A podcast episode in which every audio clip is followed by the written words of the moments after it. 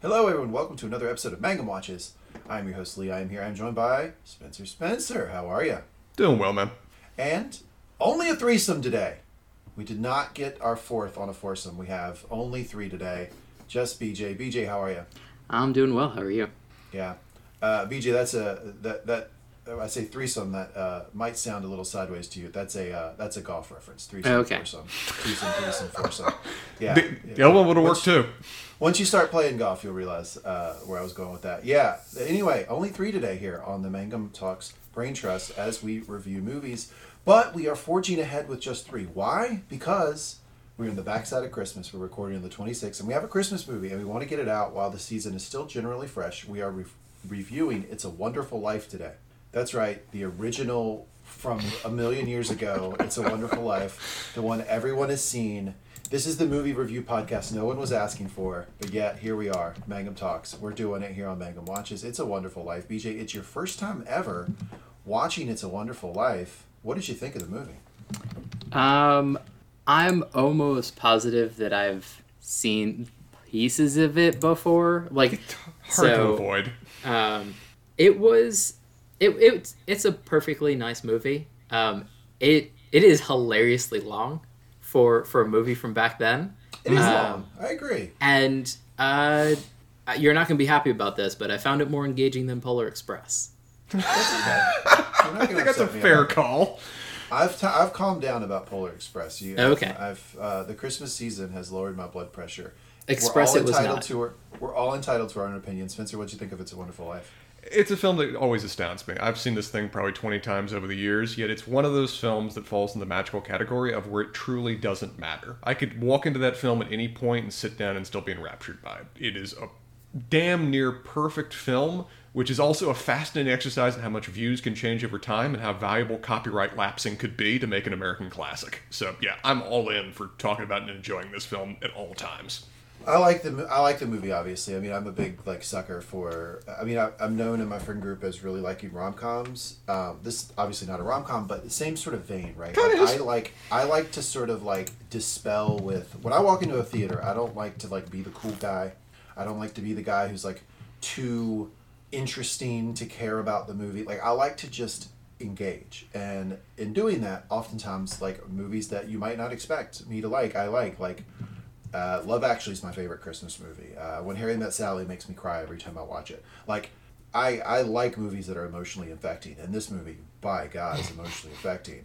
The last twenty minutes, in particular, are really it's a real shit show for me. It's just I'm just tissues, crying, struggling to get through the last twenty minutes, but in a good way, good crying, uh, Well, which is it- nice. It's a film that very effectively does a speed back with your emotions because it brings it, it brings you up and it brings you down and then brings you up again at a meteoric rise by the end of it. It really knows how to very effectively, I don't mean this negatively, manipulate you as you're going through it. Now, Spencer, I will give you. I'll give you this one. This one was a failure when it was released. We can all agree that this was a failure when it was released. There's no argument from me on it. And it's actually one of the reasons for its ultimate success, which is one of the oddest things about it, of where it didn't even make back its budget, much less what it needed to to break even by Hollywood terms. It actually resulted in the bankruptcy of the director Frank, Capra, Frank Capra's company. It kind of ended his role in terms of being viewed as a successful director in Hollywood. It was Jimmy Stewart's first film back after World War II, almost got him to go out of acting, just based on how unsuccessful it was. But partly as a result of that, when its copyright came up in the ni- early 1970s, either intentionally or by negligence, whatever else, the studio forgot to renew it. And so it entered the public domain. And as a result, cheap little mom and pop uh, television stations in the middle of nowhere, like, okay, we have no budget for a Christmas movie. What do we run this year? Oh, this one's Christmassy and it's free. Let's go with that. And as a result of that, it became the go to Hollywood film as a result of the fact there wasn't an enforceable copyright about it. And so it became part of American culture because of the, a bit of a legal snafu in terms of enforcing their copyright about it. Partly because it wasn't successful. It's such a you know it's such a wonderful idea. A wonderful haha. See, it's hmm. such a wonderful idea. This this concept of like what would the world kind of be without the inputs and and effects that you've had on it, right? Mm-hmm. Because I think I mean I, I don't know like I I think about everything through the terms of me. I am a very egotistical person. So when I watch this, I am immediately thinking about myself, obviously. And uh, I'm like, okay, well, what if I was in the same situation? What would the world be like without me? And then and then it's this sort of cool other side of the pillow because I think the tendency for folks is to think, or at least for me, wouldn't matter. Yeah, People don't care. insignificant Things would be things. better. Uh, my life, yeah. But but in reality, when we when we sit back and look at it, the, the thrust of the film is the message of you actually do have an impact on people, right? And I know we're not all this guy, right? We're not. What is the hell this guy's name? Um, Jo- George Bailey. yeah, we're not all George Bailey. We are. We all haven't had that impact. But I think on a small, I think the message is true on a smaller scale What? of the impact we've all had, and that, I think that's why it makes people feel so good. And one of the things about it too is that George Bailey's suffering from the exact same psychology about it. His view of mm-hmm. success was the was what he had as a child. That his view of success was the great accomplishments, the touring the world, building incredible things, something that would pick a physical mark upon the future of humanity. And that's the only way he judges himself is through that lens. And he loses track of all of the wonderful influence he's had on those around him because it's not what he's viewing as it's not how he's conceptualized the idea of success going forward. And so the perspective that Clarence and God give him allow him to finally realize, no, you've had an incredible impact on those around you. You just misunderstood what success was in life. All right, so we don't have our our fourth member of Mangum Talks and Mangum Watches here, Levi, today. So I'm going to attempt to, to give the Levi perspective. Are we ready? Please. Okay. It's a Wonderful Life. Red state propaganda for staying in small towns? Uh, here's the funny thing. Question mark? I could see Levi saying that right now. Did you know this film was actually investigated by the FBI as being uh, commie propaganda? What? Yeah, because they're all coming together at the end to, you know, it, it's groups of people supporting the, you know, the the town. It's, uh, you know, everybody basically pays into a central fund so people can get housing. It th- this is uh, this is monopoly, you know, it, or it's the other side of monopoly. Yeah. Yeah. So you know about the the genesis of the Monopoly board game that it's like Meant to convince people it was a bad idea, yeah. Yeah. Didn't have Uh, that effect. No. Uh, also, people don't play by the rules, so that helps. But it, uh, BJ, just like you said, they also throw in the idea that they accused it of disparaging the money class and disparaging capitalists and bankers who are a necessary part of our institutions in this country. Yeah, Lionel Barrymore, who plays um, uh, Mr. Potter. Mr. Potter, who is Yeah. just widely regarded as one of the most successful evil people ever portrayed on the screen in American American movies. Uh, he does a wonderful job with it. Um, but he embodies everything that's meant to be evil about capitalism, and he represents it in this film. And the FBI looked at that and went, "You are fundamentally attacking the institutions in this country by making him the bad guy." I feel like we had a run. I know I'm not breaking new ground here, but we had a run of the FBI investigating stuff that's so silly that it's almost like when that's a when that's a trivia piece on something, I'm almost like, well, Yeah, Hoover. yeah, yeah. They, they did that with everything almost. It, um, it- it was the start of the second Red Scare. We're building up to McCarthy in terms of where this was. yeah. Yep. Um, okay, so should we? I don't think we need to talk about the plot of It's a Wonderful Life. But Well- can we talk about? Uh, go ahead, Spencer.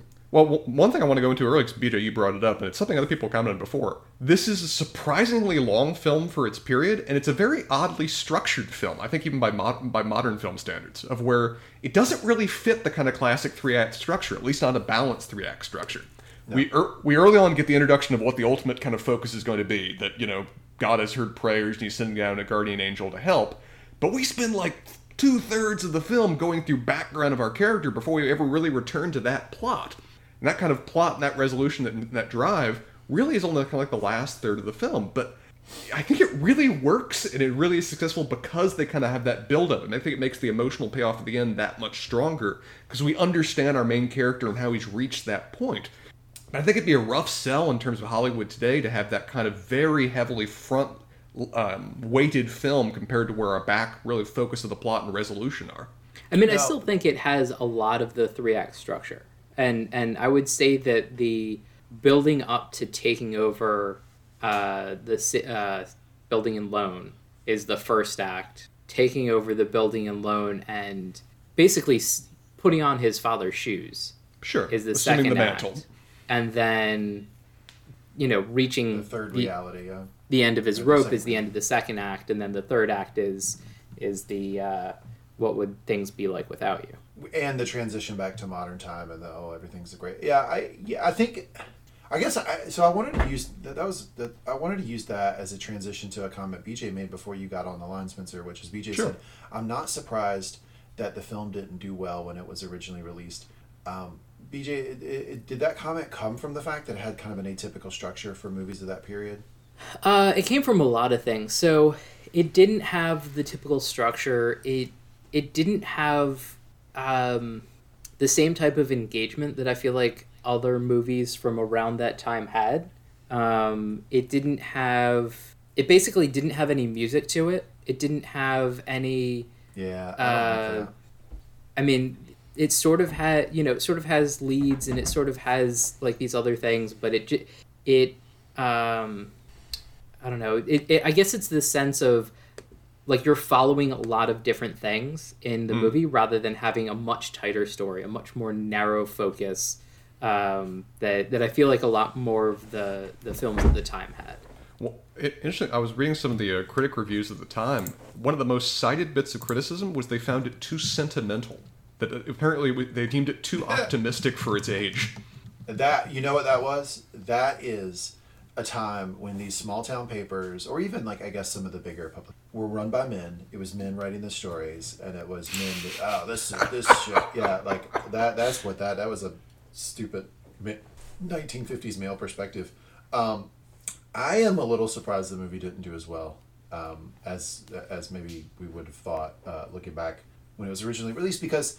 It, I, I don't know, man. I, I find the movie to be super engaging. It catches you right away. Um, I feel like for the time, and I'm going to complain about this later, but for the time, the acting was pretty good. And I, I don't know. I feel like it leaves you feeling good, and that's what we all want out of a Christmas movie. I'm, I'm a little stunned that it didn't do as well. Um, didn't do that well when it was released, to be honest with you. I think it, w- w- to a certain degree, it was just a problem of its era. For Frank Capra films, which this is very much in the, the genre of those. If you've seen other ones like you know Mr. Deeds or um, it's um, Yeah. Mr. Smith Goes to Washington, um, there's a lot of great movies. Are very optimistic. They're very much believing in the American dream. He was an Italian immigrant who very much was invested in that, and I think that kind of optimism worked great in the lead up to World War One. I think in this period, in the aftermath of World War World War Two, uh, I'm sorry, the lead up to World War Two, this aftermath of World War Two, I don't think people were as ready for it or as willing for it anymore. I think there was a certain degree of jaded mentality that was kind of going into it. So they found this kind of you know cloying rather than what they were really looking for. Also, I think to a certain degree he was heavily accused of being like invested in communist propaganda during the building Red Scares. That could have been an element of it too. Could have been, yeah. Also, this was Jimmy Stewart's I said his first film after he came back from World War II, where he previously had played very kind of light everyman kind of roles, and this started more of a run of doing of kind of playing off that, of where he's very much the everyman, and he's very unhappy with the fact that he is. There's a lot of twisted kind of pain and regret that's going into his character, and I don't know if people were really ready to see that kind of different acting focus from him too. This was before he did a lot of Hitchcock films that heavily went into that role, and I think by that point people were better ready for it. Yeah, may, maybe it's just that what people expected at the time was an hour to 15, hour to 30 minute movie that was quick, easy, didn't make you think a lot, didn't have the sort of brutal scenes um, that this does. Because there are some moments where you're like, it really kind of hits you. That- That's one of Uh, the things I maybe forget. people didn't want to. Did people? Maybe people didn't want to think that hard at the movie. That's one of the things I forget. If where everybody remembers the last twenty minutes of this film because it's one of the most uplifting, happy, Yes. you're crying, happy tears by the end of this. You kind of forget how damn dark this film gets to reach that point.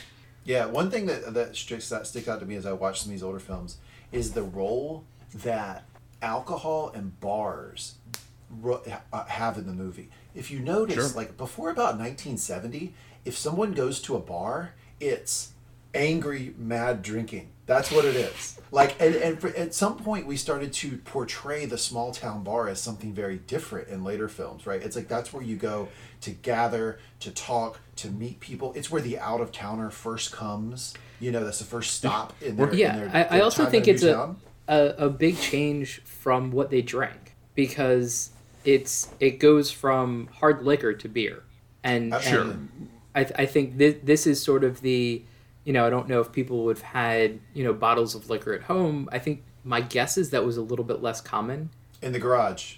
in the You're in the 40s. Like like I just Old I just had don't it in the garage.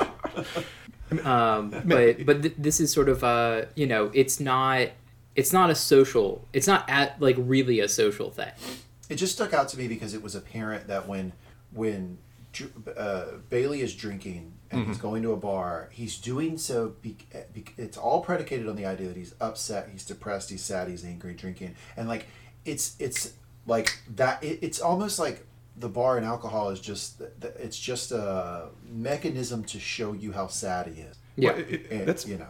That's a really interesting kind of call out. I wonder if, like, the censor board at the time, the Hays Code, I wonder if they almost kind of like required that. Because bars had only been legal for like 10 years at this point again, Maybe. after after left Prohibition. So they're, uh, sorry, public bars. Um, Yeah. So I, I'd be, I'd be kind of curious to wonder whether there was actually a bit of a Hollywood censoring required that if you're going to portray a bar, you better portray the character in a deep, dark, emotional state when he's there.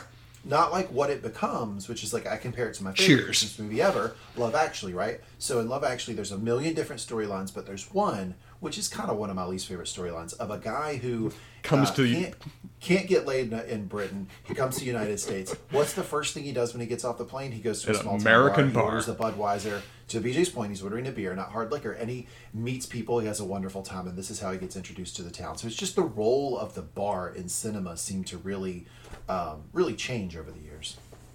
That's an interesting call. I mean, to, tr- to transition to one of the points you noted next, I think it's definitely something that merits discussion. Acting in the film. I'm, cur- I'm curious of your thoughts because I, I think definitely some of the performance in this is very excellent, very great. Some others a little bit more mixed, but I'm, cu- I'm curious of your thoughts, Lee. So the guardian angel, Clarence, um, respect respect to the dead. Don't mean to talk ill of the dead. Did not think the guy knocked that out of the park. Um, the guy who plays uh, Jimmy Stewart, right? Who plays George Bailey. Great, obviously. But here's my here's the thing I get hung up on, right? please. um, is that these older films, I don't know when it changed. I don't know what changed it. It might have been Godfather that changed it, to be honest with you, now that I think about it. But there was a period, maybe let's let's call it pre-Godfather, where um, let me let me give an example of the action. Okay, Spencer, um, I'm walking into a bar. You you asked me how I'm doing. Lee, how you doing? Ah, you see, I'm not so good. Ah, ah, ah, ah, ah. Like The very theater style is over the top. overdone, overacted. Every bit of emotion has to be built up to a 12 or 13. This is obviously a vestige of stage acting where you needed to do that to convey the emotion to the audience. I just, it, it's so different than what we have now, and it seems much more lazy than a lot of the acting that, that, that in the modern area era. That like I know that Jimmy Stewart is widely considered one of the better actors we had at that time period, but even his stuff seems so overdone, and it's just it's it really kind of takes me out of it a little bit, um, even though I know it's a, a product of that era. So one of the things that I just don't know, but I wonder if it's the case, is uh, like how people were in movie theaters because I feel like it wasn't as quiet as it was today. Like I, I, because for uh, you know, and like I don't know who to ask anymore, but like it just seems like it's supposed to be easy to pick up. Like if you're in a conversation or not, like not really paying attention, then like you get it very quickly, like what everybody's emotion is, um, and it's It's just yeah. yeah it, it's a little bit more you know you can glance over get what's going on and you don't have to be as you know focused and invested in like every little bit that's going on the way that i think that we've started to to consume movies because i feel like at, at the time like you would be there for the news like you i don't know pay 10 cents to be in there all day and and you know see a couple of movies and some shorts in the and the news like that's this era so Not very much. I mean, I, I think the acting's arranged. I think on the whole, Lee, I think it starts to. I think this film is in some ways starting to embody the transition from the very kind of 1930s, 1940s, kind of like gangster, kind of talk over each other kind of uh, style of acting, which is almost purposely stylized. My guy, some- what's his name? Well, Who's the guy? He was in like uh, Casablanca, Maltese Falcon. Humphrey Bogart is one of the Ah, guys that embodies it. My favorite Humphrey Bogart thing is that if you if you're watching a Humphrey Bogart movie and you forget what the plot is, hang tight. He'll summarize it for He'll you about repeat it, 15 sure. seconds. Ah, you see, he came in and he talked to her and us. She said, "Do that." Like that thing. I yeah, it drives me nuts. Sorry. No, no. You're, you're, this, I think, I think is starting to embody to a more um, modern and realistic kind of style of acting, and I think it represents some of the scenes of where there isn't actually necessarily dialogue going on. Some of the best moments of acting in this are just let's have the camera just focusing on Jimmy Stewart being Yes. abject emotional turmoil. Um, like when he first, like you, you know the scene at the bar. The scene at the bar of where the camera's just focusing in on him and he is just sweating and he's almost just shaking. He's barely able to keep in his emotions of just a- having no way out, not certain what to do, finally praying to God out of desperation is astounding acting. I can feel his turmoil just leaping off the screen at me. Several of the performances are also quite good too. Lionel Barrymore was one of the godfathers of Hollywood for um, in terms of his prior experience. He had been acting since the 1890s, and I think he does. It's almost purposely over the top as Mr. Potter, but I think it works. The fact He's that good, he's almost though. just comically evil in terms of how just much he just wants to just dwell over himself and being a very successful Scrooge kind of figure without the depression, apparently. You don't need depth from that character because of all the stuff that Jimmy Stewart's doing. Yeah.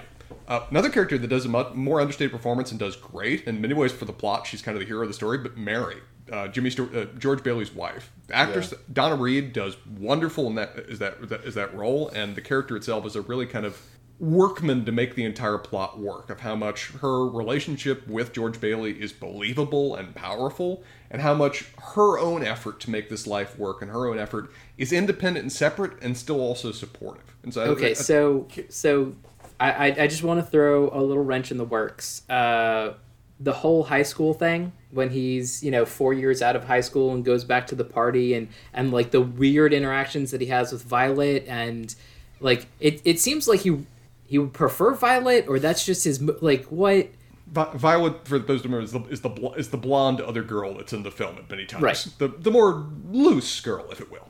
well you know depends on which version we have. Um, certain element in both ones. Just one's making a career out of it. Yeah, so I guess for me, there's a lot of the sort of background setup, which I I wonder if it's just sort of cultural touch points that we don't have.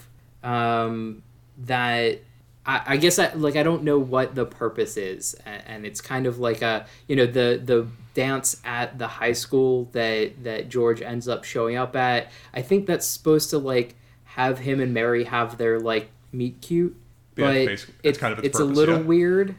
Um, and then you know some of the like offshoots of you know he convinced them to put a pool underneath. Was that just like they're showing off that like they, They- have? That that was actually just a coincidence. They filmed it at a high school that had a pool underneath. Huh. It just ha- it happened to have a pool underneath the gymnasium. So yeah, let's incorporate that. Um, and then everybody jumps in and has a good time. I, I mean, I guess that's sort of supposed to show that like George is a leader and excited about things, and everybody's like happily following him. But it there are th- things like that that just seem like I all right. I don't know. Like I'll accept out- it, but Can I point out that the, the, the movie was obviously written by a man? I mean, explain. It, it, it's the it forties, by- sure. It, it was actually written by a team, including a woman, but sure, yes. No, this was written by a man. Let me explain why. When George Bailey, his his alternate life, his wife, without him, can't be with men. Ca- has to be like a curmudgeon librarian. So- not with a not with another guy. Can't can't stomach the idea that your wife in another in So, another timeline Spencer, gotten married to another person. Are there is this like the the origin or or was it before of the the meme of like the the thing that we need to do to completely mess up the hot girl is put glasses on her and you know put her hair up. That's existed time immemorial. But this is a this is very much a example. If if you want to talk about a weakness of the film, Mary's role in Pottersville and that being viewed as just the ultimate negative thing, like you don't want to know it, George. She's an old maid. That is the most out of date, not working element of this film for me. I think even Frank Capra said during the '70s in an interview, it's like, yeah, I wish I'd done that one differently. I kind of that one did not land how I hoped. No, that that that was preposterous. Um, I mean, I think the the way to do it would be um, to have her obviously married to someone else, but just not as happy. Yeah. Um, I mean, that that's the way to do it. she, she's she's living the same life George is, but she's very fulfilled in it because this is what she always wanted. This is what she always dreamed for, and she's making a lot of accomplishments with it. She's hell, she's running the friggin' USO while managing four kids. This is an incredible woman. So a playing off the idea that she's living an otherwise successful life, but it's not the one that she wants, and she's disappointed, and she doesn't have her kids, and all the things that actually make her happy. Would have been a much more effective use of that character and role, and more in keeping with what they showed. Instead, I think they were really just kind of trying to hit on a cultural touchstone that at the time, the ultimate failure of a woman was mid 30s or going on 40s, not married, and just working a job alone. That was viewed as a failure as a woman at the time in a way that really doesn't resonate now. Uh, Spencer, I think you're going a way high on the ages. She's probably 24, 25, because I think George Bailey is 28. No, he was he was meant to be by the by the by the time we reach that point, I think they're meant to be in their thirties. Um, Okay. Just, because, just, just from the sheer Yeah. passage of time, Yeah, their agree oldest kid, their oldest kid's like you know in the, uh, ten or eleven at that point. So I, th- Okay. I think that's that's what I think what we're going for with that point. The Yeah. act. It's one of the things I also think doesn't necessarily work perfectly in the in the uh, high school scenes. Is that Jimmy Stewart was 38 at the time that he was filming this film, and He I looks think he- surprisingly young, though. he is youthful. Yeah, it's a baby I think it's still pushing it when it comes to them having doing all the ages of the characters. I think it works, but it kind of took me out of it a little bit that he seemed distinctly older at that point. We ready for my Yeah. second Levi comment of the pod? Oh, looking forward to it. Okay. I don't think it's particularly bad what happened to Mary in the alternate universe. I mean, look, uh, glasses, hair up, librarian, you know, that, that does it for some people. I I, I think it's bad for her because it's just not the life she wanted. Uh, I I think that- that's what ultimate is. She is one of the most fulfilled characters in the story because she's living everything she dreamed. I mean, at the very, if you want to talk about a character who accomplishes man. all of the, she, not not not. It's through the man that she loves and getting the life that she wants through them. They support each other. Yeah. Um, but So- the earliest moment we see her characters, her whispering in his deaf ear, "George Bailey, I'll love you to the day I die," and then her dream about kids and her wishes that she wanted of living in that house. Her life is in many ways fulfilled. It's just George who doesn't realize that it's also his dream too, in many ways. It's a Uh, Wonderful Life too. We show a healthy divorce and co-parenting of the children um, of George Bailey and Barry. Anybody? Anybody want to help me fund it? What? No, yeah, thank we, you. we- we Appreciate just it. show, We're we just, we just show three Christmases later. They've had an amicable divorce, and they're just showing America how to do the co-parenting thing uh, from different households. If I mean, didn't they just if do this was that in made in the Doubtfire? 80s, sure, yeah. That's true. Yeah, eighties would have done that. Um, uh, yeah. Um, Here, here, here's another here's another thing I, I did not know, which is very much a product of the time. Did you know this? Other than like the high school Tidbits. scenes, this was filmed on a set. They actually built a town that was just uh, spreading multiple acres to, to make this film. so, question: Did they build the town for this movie, or was this a soundstage that they they were build may, doing other movies on? I, I read that they built it for the movie, which may have also made Which one of might them. explain the mo- budget. The budget was actually pretty big for this movie. It, it was like three three or four million dollars for a film in 1946, which was not small. so, Go why, just to, you know, take us back to the movie a little bit and, and a, a scene that I didn't understand. Why did Clarence not want George to see Mary? Like, it seems like his job is to be like, this is all the stuff that goes wrong. And that seems I- like his. Yeah, head Spencer. No, I'm right there with you. I, I think again, a lot of their use of Mary in Pottersville was the least successful elements because he's treating it as if that, not seeing that your fucking brother died, that you've you've arrived at his grave. That's yeah, sure, whatever. But seeing Mary, that's going to be the one that breaks him. The, the, Yeah. The, scene- the scene of going to the graveyard, and oh, I love that the graveyard is where Bailey Park would be. It, Yeah, that- it's a wonderful that's bit really of symbolism too. That that is the wasteland of the world that otherwise you would have built. Um, but yeah, it, that's one of the most effective elements of Ripples is seeing Harry's gravestone, realizing that all the people in that fucking transport died because Harry wasn't there to save them, seeing what would be this wonderful community that is now a graveyard because you aren't here. All that's great. Mary, BJ, I'm with you. That he's why is he? If that's going to be the one that breaks him, and it, it even seems it breaks him more than his um, seeing his brother is that she doesn't know him, that she's not part of his life. And I can understand how they want to work with that. That you know she is truly the love of his life. She is everything that really fulfills him, and he's just kind of forgotten about that to a certain degree. That seeing that she doesn't recognize him could be effective, but BJ, like you said, I don't get why then Clarence would hide that, other than he just knows Yeah. that it's going to make George really, really sad. And so to get actually to go off your, you know, the the men dying in the transport. How many movies uh, around this time are about the men that stayed behind and like sort of building them up as heroes? Because I wonder if that's another thing that people weren't really happy with. I mean, because this is sort of right after the war. That, that's an interesting point. I mean, there were a few films that were coming out during this period that were built on the idea of you know veterans coming home. Um, Yeah. and some of them do them very well. But I don't really know about many films that really focus on a main protagonist of somebody that was 4F and couldn't and couldn't go fight. I, I hadn't really thought about that. Sorry, Terry, you were going off of. Uh, you had another question about the. We were going off the sets and the budget. Uh, yeah, no, I was just going to point out that um, the, the three million dollars a year. I haven't done the math right here, but it's it's a lot of money because uh, twenty thousand dollars at the time um, was like three hundred and twenty thousand dollars of Yep. today's money. I did. I did look that up. It's 'cause it- significant. Yeah. So whatever the three million dollars was they did to do this is a massive amount of money um, in today's dollars. So yeah, it was an expensive film to make. It didn't didn't obviously do very well at all. Uh, and and since then, I, you know, question for you, Spencer. It, it got popular because I guess they let the the the um, Copyright lapse. Yep. yeah the I, the IP rights lapse.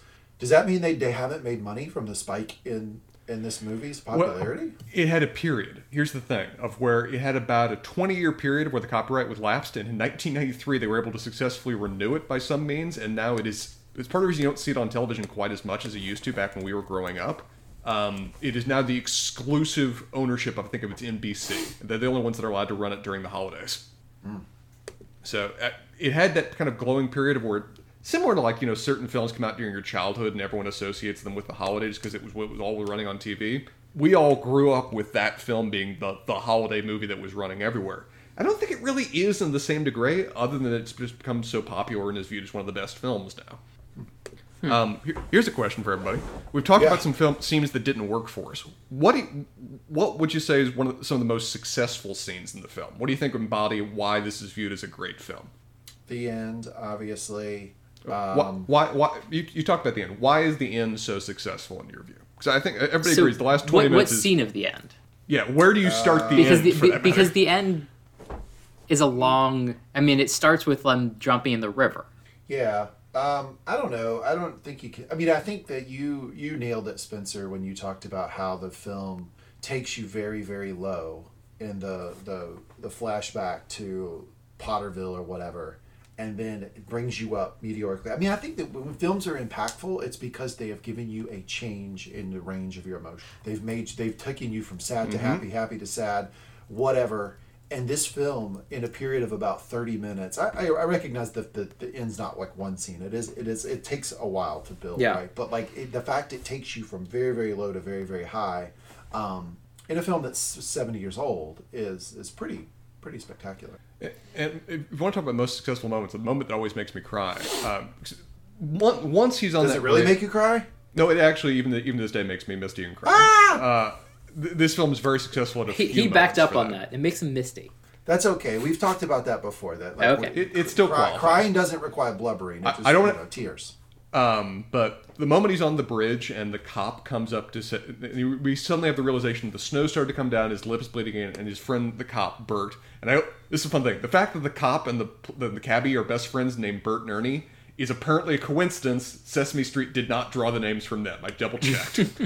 um, but once he realizes and has the moment, it jumps to his friend's arm, starts running, you know, yelling "Merry Christmas" right through town. I'm, you know, I'm smiling ear to ear. It's great. But when he arrives back home and sees his kids, doesn't even care that the police are there. Whatever, you still enjoy. I'm still happy as a clam. But when Mary comes back and has brought the entire town with her, and all of the people he's helped, and all of his friends, and all of the community start coming in to assist him, I'm crying. Because that's the message of the film, ultimately. It's about the community coming together and helping somebody based on the support that he Such a communist, Spencer. If only I you ever. If, o- if only you ever needed money, Spencer, we could do the same thing for you. But you, you never, never going to be needed. But Well, you just need to steal eight thousand dollars out of his pocket at some point, and then He wouldn't miss it. But it could have ended at any point there, but it just keeps building levels. The cop recognizing him running Yeah. home, seeing his Yeah. kids and being overjoyed, seeing his wife. Man, the kisses in these film were surprisingly romantic. To the point I, I'm surprised the censor board didn't cut them at some points. Um, not caring the police are there. The townspeople come in and they've all offered all their money to help their beloved friend who's done so much for them over the years. His they get the wi- they get the wire and his friend that was in plastics has sent him twenty five thousand bucks to uh, up fund his expenses. His brother arrives back from World War II and christens him the, the richest man in town. He finds he, he finds the book left by Clarence Tom Sawyer. The little note in there saying no man. Uh, wh- wh- wh- what's the line? Something like no man is a failure who has friends, which is a wonderful Yeah, message. no man's a failure as friends. Yeah. And then we come back to the little bell ringing, and Zuzu's the one who identifies it that Clarence got his wings, and they're singing Auld Lang Syne. It's just like they keep building it up more and more heartwarming to the point you can't even hold yourself anymore by the end of it. It's just such a marvelous build, and every element feels earned because it's all things that they took so much time introducing and setting up and building up. Every one of these little side characters that comes in is not a random townsperson. We know them from the two hours we spent in, in this town previously.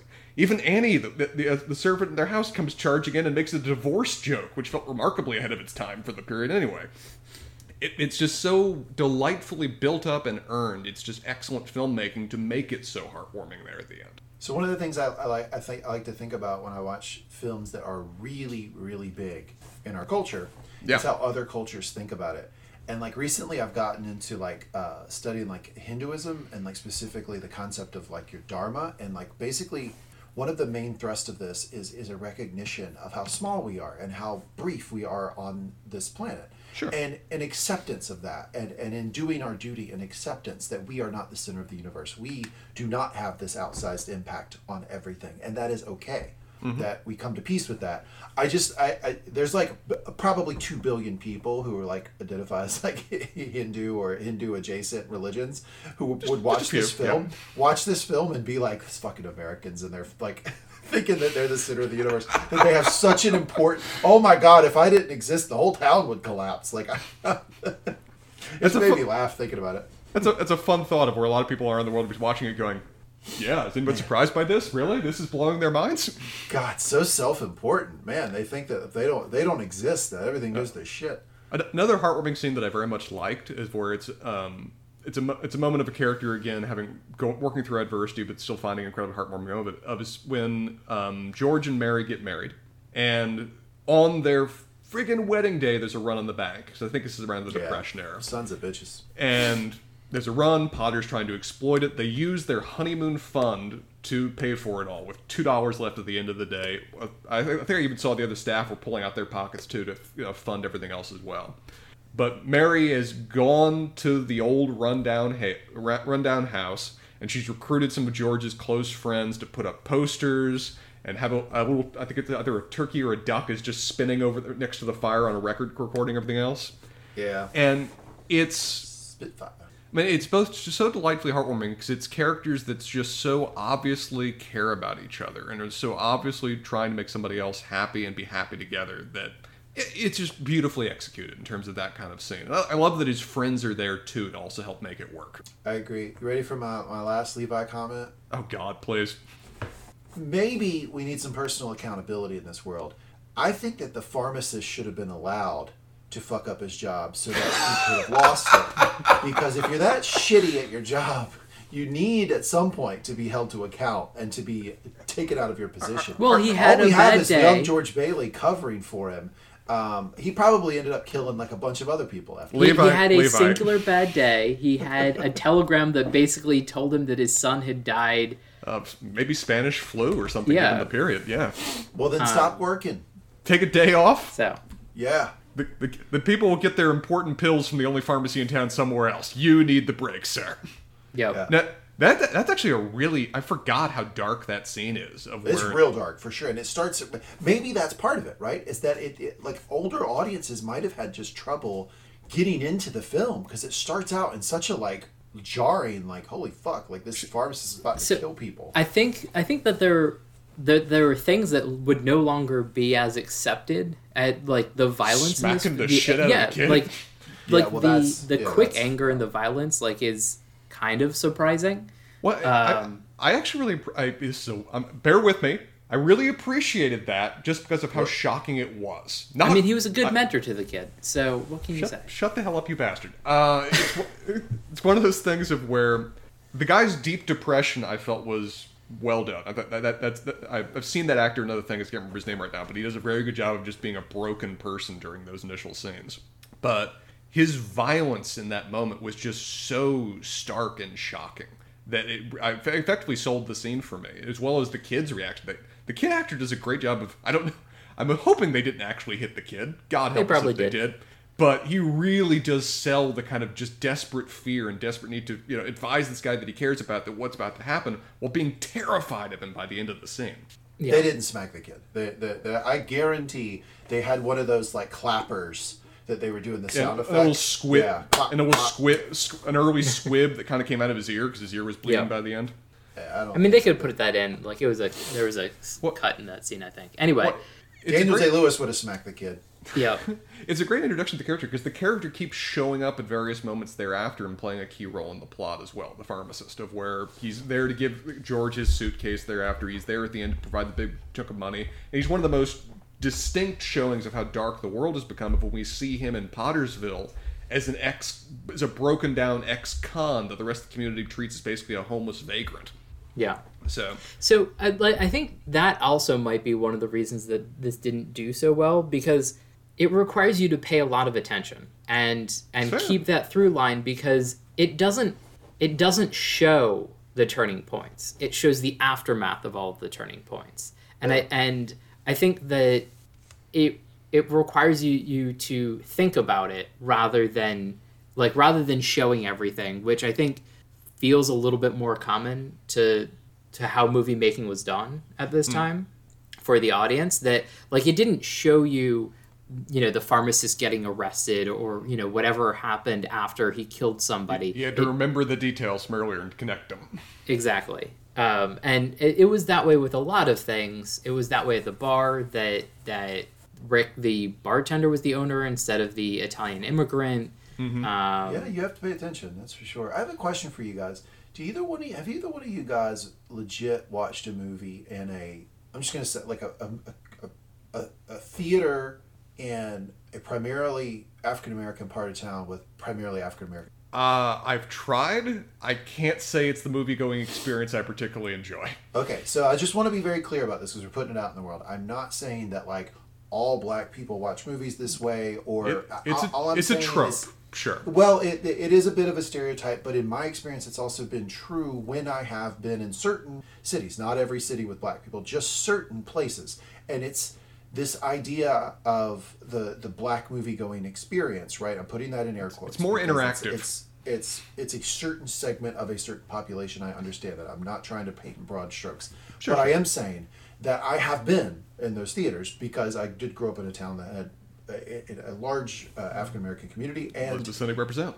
uh, East City Stand Up Vikings, and also had parts of town that had a theater in it that were primarily African American that a lot of white folks didn't go to that I went to. Anyway, all I'm saying is that when you watch like Kings of Comedy and they're making the jokes about the the, the black people in the movie theater or whatever, I've mm-hmm. been in that movie theater experience.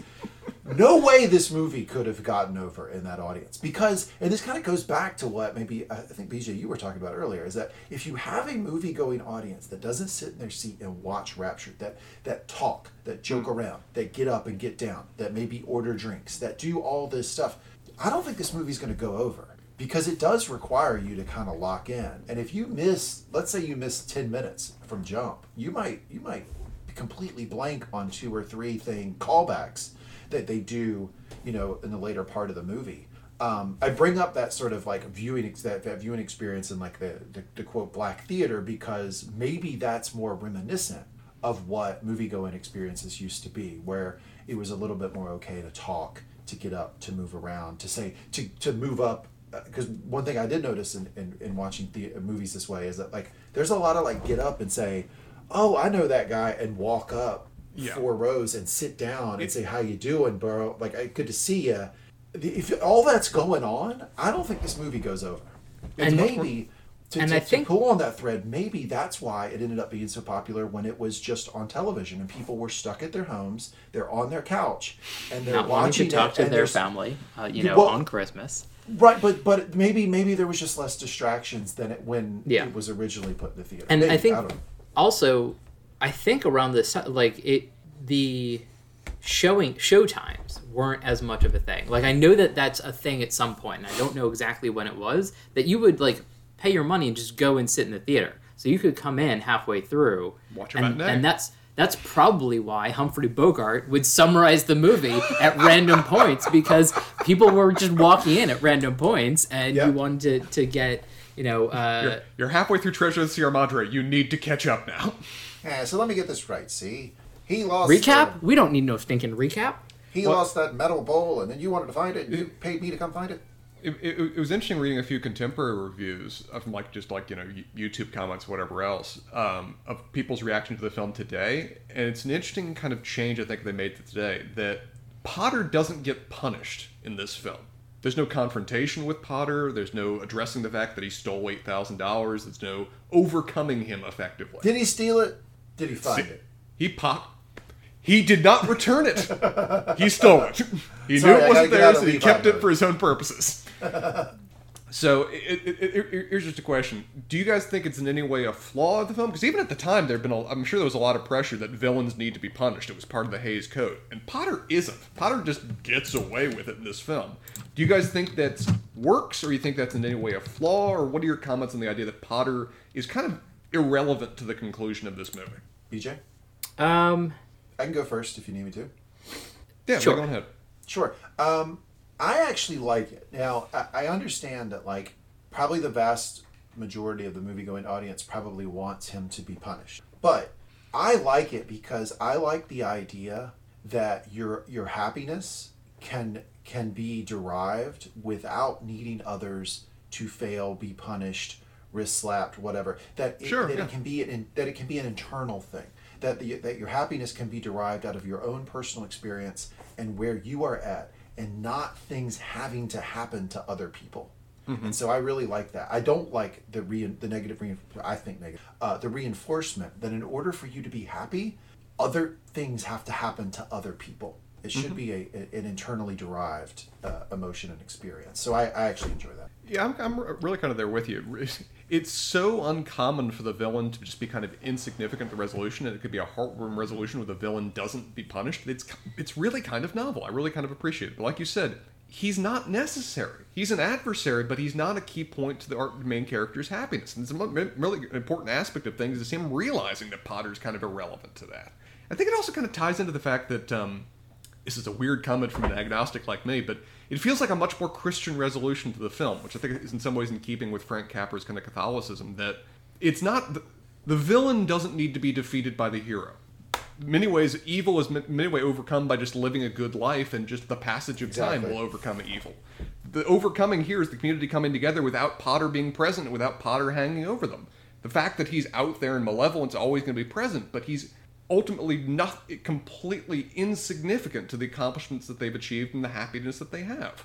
Leave vengeance for God. Your own achievements are here in the world, and evil will be overcome just by you living a good life. I think also Potter is supposed to be an institution more than just a person. Yeah. Sure, yeah. And and so to have the person corrupting fall, force.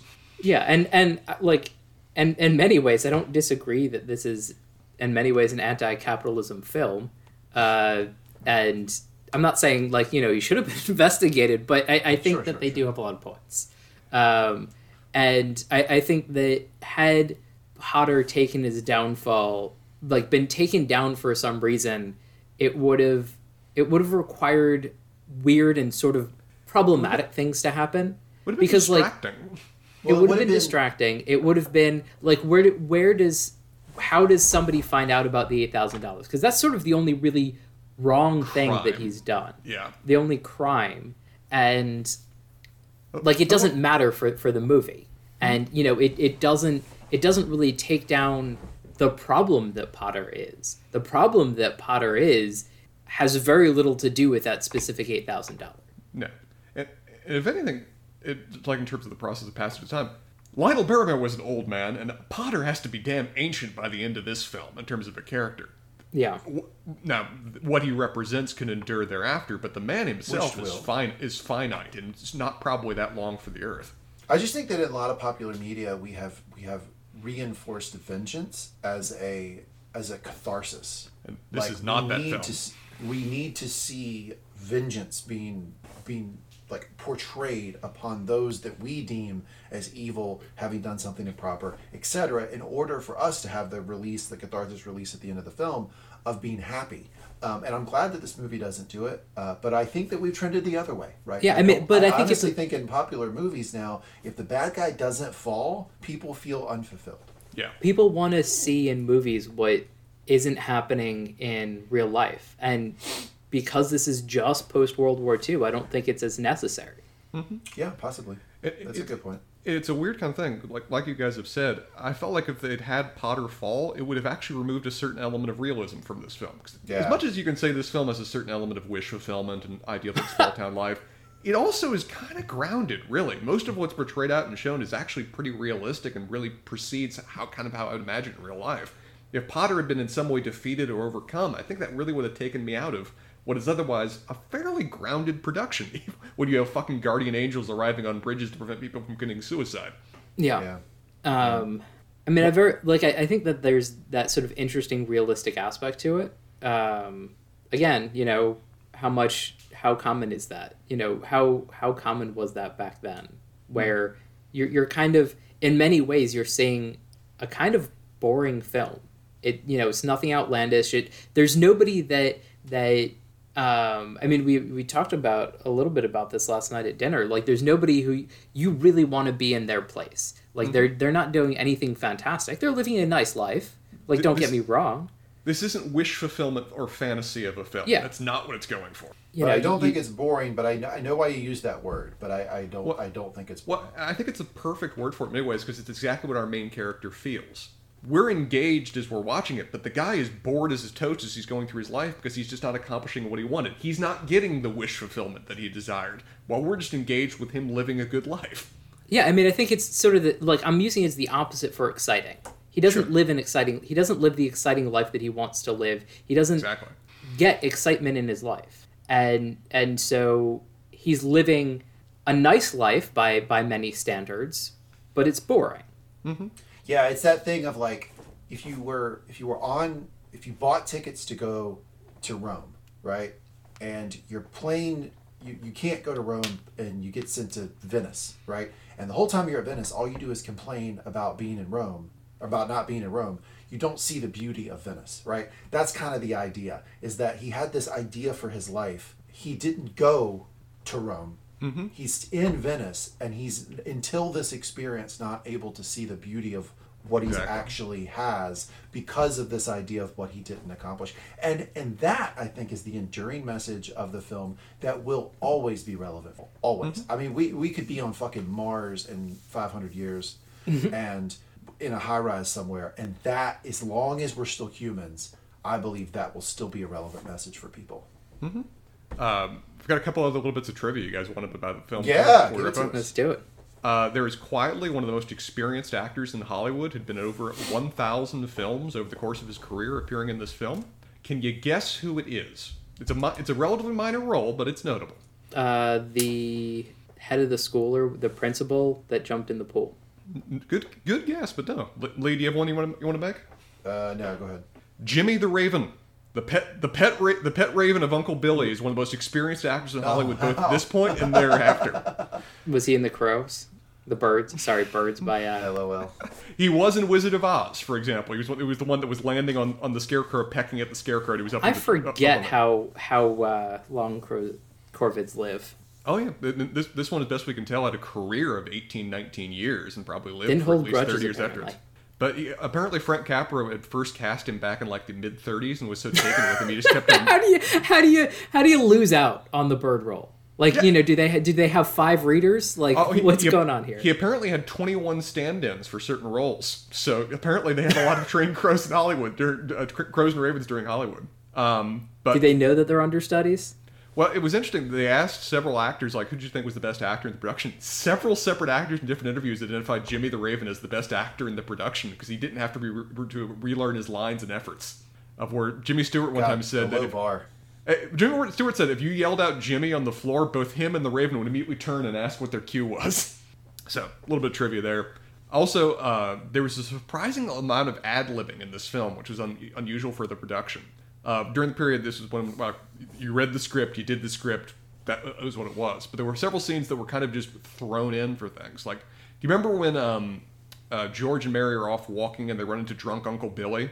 And he's walking off screen, and there's the sound of just like a crash and whatever else, and he just yells out, "I'm all right, I'm all right," or something like that. Just- yeah. That was actually thrown in. That was not part of the script. At the exact moment that Uncle Billy, the actor, walked off screen, one of the production hands dropped a whole collection of expensive lights that just broke on the ground, whatever else. And the actor just yelled out, saving the scene, I'm all right, I'm all right. It made for a funny little moment that they then wrote in. Uh, and Frank Capra actually thought it was such a funny scene, he gave the stagehand a raise for excellence in sound design. it's one of the things to, com- to comment too about Uncle Billy as a character. He's a controversial character because he has certain flaws that drive the plot, and his alcoholism is kind of just addressed and also put it under the rug to a certain degree. How did you feel about him as a character, including the fact that his loss of the eight thousand dollars at the end is one of the things that makes for the turmoil our character is in? So I was sort of wondering, um, Tom Sawyer gets a lot more play than I might have expected. Given, I mean, it just doesn't seem like a, a serious touchstone for the movie. Um, like I get, like everybody's gonna know the book, but like it doesn't really feel like it has any ties to the movie. Essentially, I never really thought about that. It's kind of Clarence's little token item that he has with him from the real world. Even like at the very beginning of the story, doesn't he like meet God and he's still carrying Tom Sawyer with him? And well, and he's like, "Oh, I'm really excited to finish Tom Sawyer." Like, oh, okay. So I think it's I think it's related to that idea of you know, as a man who has friends is not a failure, um, right? Uh, It's Yeah. that that Tom Sawyer is like a, a a book about friendship. Ultimately, I think we have a weird cultural memory about that book, right?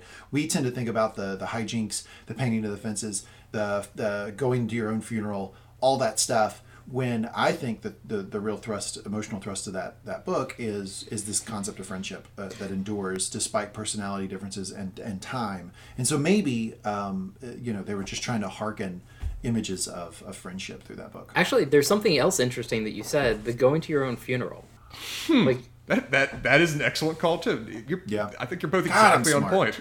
I, no, I think you're both exactly on point. It makes the final gift of the book at the end with the message of "No man is a failure with friends" all the more appropriate.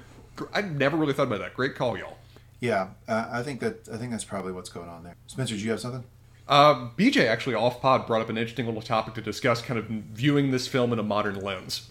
slightly different uh, Mark Twain uh, reference, but the uh, the cast was interestingly diverse. Like they're, you know, this is 46. just after the war in the 40s, and I mean, yeah, we have uh, the the housekeeper or maid or, or whatever in uh, like the original house, but like we have like background characters. I think in the bar when he first comes back after uh, being edited out of the world, and um, Spencer. I, I think you said that there were also like giving money at the end to mm-hmm. like make up the eight thousand dollars, and so like they're just part of the town, and I think that that's sort Yeah. of an really forward looking like they're they're you know they're not off to the side, they're not sort of like in in a being relegated to completely at least to, to like classical bit parts. Could that have played into why the FBI thought it was like a common sort of thing?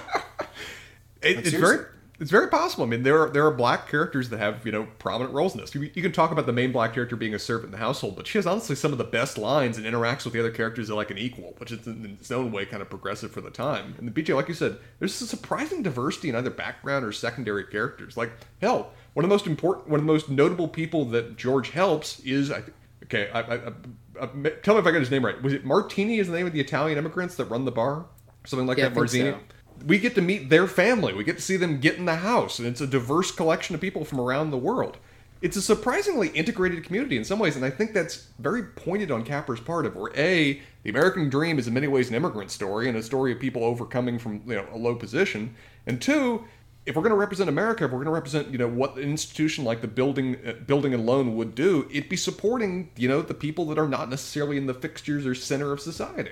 So When was kind of when was like the like period of time where where Italian immigrants were sort of uh, not completely accepted? Uh, that was like early 20th century, so but a few decades before this. But there still would have been a lot of memories of Yeah. that, particularly with the at at the time the a lot of associations of with Italians with the American mafia and things like that too. There've been a lot of ostracizing kind of things like that.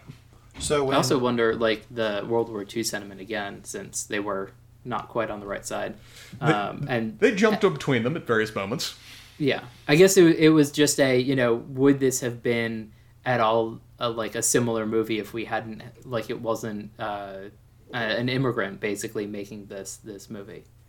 That's an interesting question to ask. I, I I'm think- sure that I'm sure that influenced a lot of the sort of micro decisions. Yeah, so this is really a yeah but film for hashtag Oscar, Oscar so white, right? Like, uh, like they can say yeah but look at how progressive Hollywood's been throughout all the years. Look at this back in 1946. That's what we did. I mean, if, if it was done now, it certainly would be more integrated and more diverse cast, sure, whatever else. But for 1946, I think it Pretty it good. merit- merits a note for being more, more progr- subtly more progressive than you might think. BJ, like you said, this might be another note for why the FBI was reviewing this file. Not Um, perfect, yeah. but pretty good. What? Yeah, I mean, again, you know, holding it to today's standards is like a, f- you know, I think a foolish thing to do. I think you know, you look back of it, you How many years old? understand the time, but Sure, Yeah. sure. Well, another thing to I think is maybe a little bit of a modern lens people look at it too is that some people have accused this film of being discriminatory against the disabled, and that our main villain is notably wheelchair bound throughout the whole film, and that the film is it, accusing the film in some ways of playing up the evil cripple kind of stereotype. Do you think that is a fair criticism? Is the film trying to use that aspect of the character to inform the audience about his evilness or whatever else, or do you think that's off base? I mean, I feel like that we can always do this, right? So Yes. let's say, let's say the hero was disabled. Then we can say, well, it's playing into stereotypes that disabled people need help and that they're they they they have to have people rally around them in order to be successful, et cetera, et cetera. If they're the villain, then you can say, well, the, the uh, you're playing into stereotypes that the disabled villain. Like, I just feel like if you're going to put a disabled person in a film, you can craft a narrative to say that you're somehow being unfair around it. I think ultimately what we should be doing is commending the film for having a disabled person on screen. Yeah. That it, it again it continues to normalize that, which is a good thing. well, Yeah. I, my presumption is like this is uh, maybe not a holdover, but a polio. Uh, May- Yeah, probably polio. Yeah. Possible. I mean, well, it's it's notable. The I think it's one of the big flaws in the argument. I- I saw this in a lot of places when I was looking at contemporary reviews. Biggest flaw in the argument is that Lionel Barrymore was wheelchair bound, and it's not like he was just faking being in a He was wheelchair for the playing. role. He really to- was. Yeah. Yeah. Okay.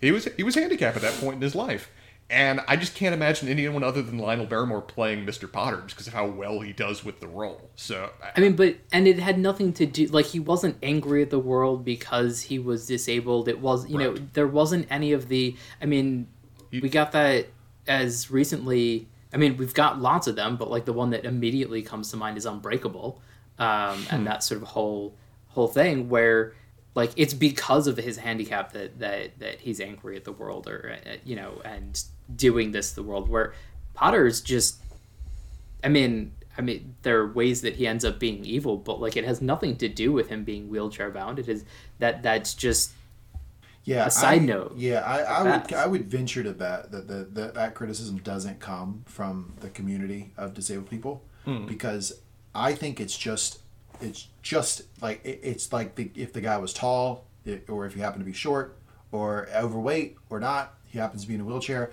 does not to me impact the character at all and I think that is a very positive. I mean, and to to go further with like things in the movie that like I I see being criticized, like uh, Mary being in uh, a librarian and and like her only fulfillment is like with a man, but like she's also doing house repair. Mm-hmm. Like she's doing house you know, repair. it- she's running the USO. She's caring for her community. I mean, but but I feel like the house repair is a lot le- like a lot less of a a boxy end of like what women would be been doing Sure. at the time because Sure, it's yeah. not like she does do wallpaper and stuff like that, but like it's significant repairs and like Very basically we're told that George doesn't do any of this because he's working long hours. Yeah. Or like me, So- just doesn't want to be bothered. What, I mean, a little bit of column A, a little bit of B. I like I, I 100% approve of this uh, division of labor here. Well- So One little uh, visual moment that I did I, I actually really noticed before is um, whenever George is in Mr. Potter's office, I had not noticed when I previously The ch- watched the it. chair? The chair is so the much chair, lower. the insanity of that chair. That's funny. Yeah, yeah. The, the chair's practically on the floor, whereas Potter's towering over him like a throne. I, I I love the visual element of that. Just shows Potter's vanity and need for superiority over others. That even to visit him, you have to appear as a supplicant. Like judges. How judges mean, have to be much yeah. higher than you. I am not allowed to agree with that statement, but sure, yes, that is kind of how it factors in. Yeah, one could say if, the, Yeah. if So- one's name wasn't Spencer. So Spencer, w- I mean, I mean, I shouldn't single you out, I guess, but like, was that ornately carved wheelchair like a thing at that time, or, or at least, you know, maybe more common in in wealthier groups? Because that that very much felt like it was supposed to be almost like a throne. It, I, I, I don't know whether uh, I've actually seen designer wheelchairs from the period. You're reminding me of this that were incredibly ornate. of course you that were you, you're bringing back my. They were incredibly ornate. They were incredibly built up. They were part of the representation of wealth. So that feels in that vein. But I think the film did it well. That the fact that he always has attendants, the fact that he always has this you know elaborate edifices of his office and his wealth about him fits into the character well. And I think the fact they did that with the wheelchair too is a good call. And I feel And like they've gone away from that, right? Because now that the wheelchair ha- is more like an arm as opposed to like a, a piece of clothing, right? Yeah. To something to design, it's more functional in nature. Is, is sort of Yeah. the, the idea behind it. Actually, you just reminded me. I was thinking about some of the scenes that uh, Potter is sort of depicted as evil, but he re- it's really about a nemesis It's, it- because it's almost a he personal would- like, grudge. he, I I think, and I think you were supposed to believe that he would have returned the money if it hadn't been the Baileys, Ah, I'm not so because sure. he he he like I'm up in- with you, up BJ. until I think so. Yeah. up until he found out that it's that it, it was the Baileys that lost it, he was trying to figure out like where this money came from. Well, it's it's notable too that as much as George views George views himself as you know failing, barely struggling along, we get several scenes that he's having a lot of actual influence and power and threat to in many ways Potter's enterprises. We get like and what that dude that came in was just like, you're going to be working for, well, a little bit weird, but I, like, I'm going to be working for him at some point in the future is what he's right? Oh yeah, that's right. But he's like pointing out that you're losing money now because of how much he's gotten people out of your tenements and your slums and whatever else. And you're, the people are developing their own incomes and their own stability so they can open their own businesses and success outside of you. He's actually really undermining your future in a way that you can't keep ignoring. It- it's interesting that George never really sees that. He never realizes that. He never puts two and two together on that point. But part of the reason that Potter's so desperate to defeat the Baileys is because he's losing over time. Yeah. There's an end date here. He's gained all of his wealth, he's gained all his power, and now he can only see it go down from here.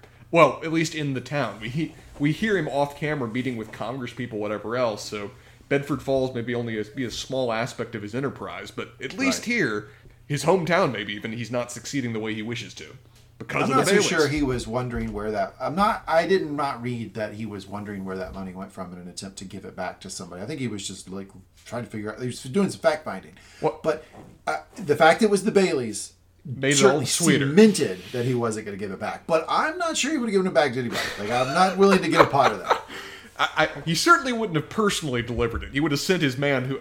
Does he, does his servant guy that's in every scene with him ever have a single line in the film? Actually, the guy that's pushing him around. Uh, I don't think so. I don't. I don't think, don't he, think he talks, even no. gets a name. He just gets talked to by Potter. He's intimidating guy behind Potter in every scene. But He's I- part of wheelchair. he's the, he's a functional element of that guy's existence. it- the, the wheelchair is you know meant to be meant to be an article of clothing. That guy is the functional element is- of the yeah. apparatus. Okay, uh, Spencer, any uh, more tidbits for us from this film? You're really knowledgeable about this film. No, no, I, I adore this film. I've watched it ever since I was growing up. It it's notable that if you if like if you pull up the list of like AFI's top hundred films, I think this one's even now in like the top ten. Not even just as the like top Christmas movies, but like viewed as you know film scholars as one of the best American films ever made. And I'm with it. I think it's surprisingly timeless given the era that it came out in. I think it represents wonderful values and wonderful themes, but even beyond all that hokum that everybody views films in nowadays, I think it's just a wonderfully told story and a wonderful bit of production. Um, so I'm all with this film. It's one of my favorites that I recommend to people. Is that this will bring you bring you low and bring you high in a way that so other films that films could ever even aspire to accomplishing. So, before we uh, close out, With our grades, um, which version did you guys watch? Black and white. That that's a wonderful question, but I watched black, black, and white, black and white for sure. I watched it in color.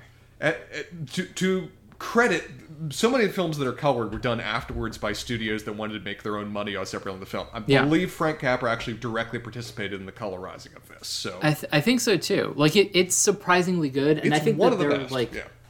because like the the the dresses that that the women wear and and things like that that like I think are sort of important call outs to to like references that we get later like through lines of I think um like the colors of the dresses on the little girls and then you know when they're older and and graduating high school and stuff like that like I think there are nice through lines. I did have that moment where I was like I feel like I should watch it in black and white. Nah, why not? if, if you're going to watch a colorized version of a film, this is one of the best to watch. This is like you know, debating whether you want to watch the original or the dub of the anime or whatever else. But uh, for this one, you can go either way and be okay. But Okay. shit. Um, so are we gonna do grades or, or Let's do grades. We, I think uh, we should start with Spencer with grades. this is one of my rare A's, and I think it has to be. I think this is one of the one of the greats of American film cinema. It is a, I think you would judge an A for me of where are there is there a film that you can sit down and rewatch and still enjoy it almost as much or even in different ways than when you originally watched it. That's a mark of an A for me, and this one definitely qualifies. PJ. Um, I feel like I need to be the Grinch and go for a B plus. I mean, it, it's a solid movie. It was fun. If you're It- going a Grinch at a B plus, I think it's saying something. I mean, sure. Like you know, I, I I think that there are things that you can go further with it, but There- there no, are valid it, it's a B plus. It was it was it was pleasant. I give it an A. Um, it's one of the best American films ever made. Obviously, it's a top three Christmas movie for me. Um, it's just a wonderful, wonderful, wonderful, wonderful film. It's a wonderful life. No, it's, it's a great film. I, I, I don't have a ton of criticism about it. I mean, every everything I criticize about it can be almost to a T pulled back to just a product of the time, and if viewed within the context of the time, not a particularly bad criticism. I guess what I'm saying is like if I'm a, if I criticize it about something, if you look at it through Its the lens era. of when it was made, it's not not really a big deal, and is actually maybe on the good side of whatever that was. It was it, like it was a little bit more progressive for its time. The acting was a little bit better than its time. The Hmm. storytelling was a little bit better than its time. The sets, I mean, all that stuff that you can complain about, looking at it in 2021. If Yeah. you look at it through the lens of then, is actually actually probably a positive. So for that reason, uh, and its imminent rewatchability and how it gives you the warm and fuzzies, which I absolutely need in a Christmas movie. A for me, I think that averages out to an A minus for the film, which is the highest we've ever given on this podcast. You do raise an interesting question, though. It's like a wrap up question I have. I, I was go- looking through top Christmas lists because we love to watch Christmas films during the holidays, and every single list, I went through like five or six major publications, listed this as the number one Christmas movie. But Lee, you said it would be in your top three. Is this your number one, or is there something else that's pushing this out? No, my favorite Christmas movie of all time is Love Actually. Which is typically in the, at least the top ten of most of the Christmas lists I was looking at too. Uh, what about you, Spencer? I, I think this one kind of has to rank there. I mean, there's a lot of other ones I love. I mean, If we're just basing on one I don't think is the best, but one I just adore watching every year, Muppet Christmas Carol will always have a special place in my heart. I think it is a great film that I very much enjoy. You're not a Die Hard fan. I'm gonna say I have to bring it up. I, I'm we- gonna you know, say we, we've been we've been going on and on. You know, No, no. Terry hates it. I'm gonna concede a point to Terry right now, and it hurts Yeah. me to do this. I don't view Die Hard as a Christmas film. I don't. Lee's dan- dancing around, moving away from his camera. He's so excited right now. Fine, whatever. I, I don't think it is. I think it's one a wonderful film, one of the best action movies ever created. Kudos Yeah. to it. It doesn't. It's not what I look for when it comes to a Christmas film. Yeah. B- B- BJ, I'm, I'm, I'm pushing you outside your comfort zone when I ask You this are. question. But how about holiday film for the period? Um, I mean, like there there aren't really a, how like other holiday films that I can really eight- reference. eight but Crazy so I will. I will say, okay, we're not putting Adam Sandler films up with uh, you know great films of, the the 20th century. I was struggling Um, for, for what, how many. Are there many Hanukkah movies during during that period? Uh, I don't think so. Um, I will say I have fond memories of Miracle on 34th Street. I think it Oh, is. that's the the the- the classic, yeah. nail in the courtroom. Mm-hmm. Yeah. Yeah. So Where Santa's on trial for whether he's Santa or not, but the U.S. Post Office, because they're being freaking lazy, just decide to deliver all the letters to him because they have no idea what else to do with them.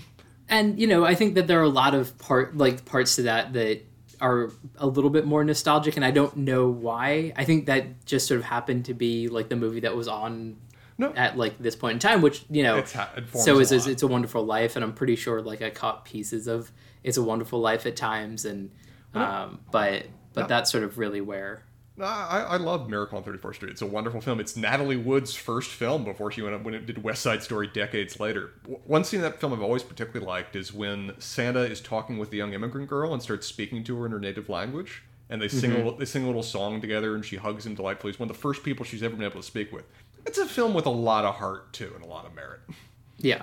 So, um, I mean, again, not this would probably be in my top three. You know, as uh, we were saying before, but you know, I think Miracle on Thirty Fourth Street would would have been my go to. Like, I haven't Yeah. seen it in years, but yeah.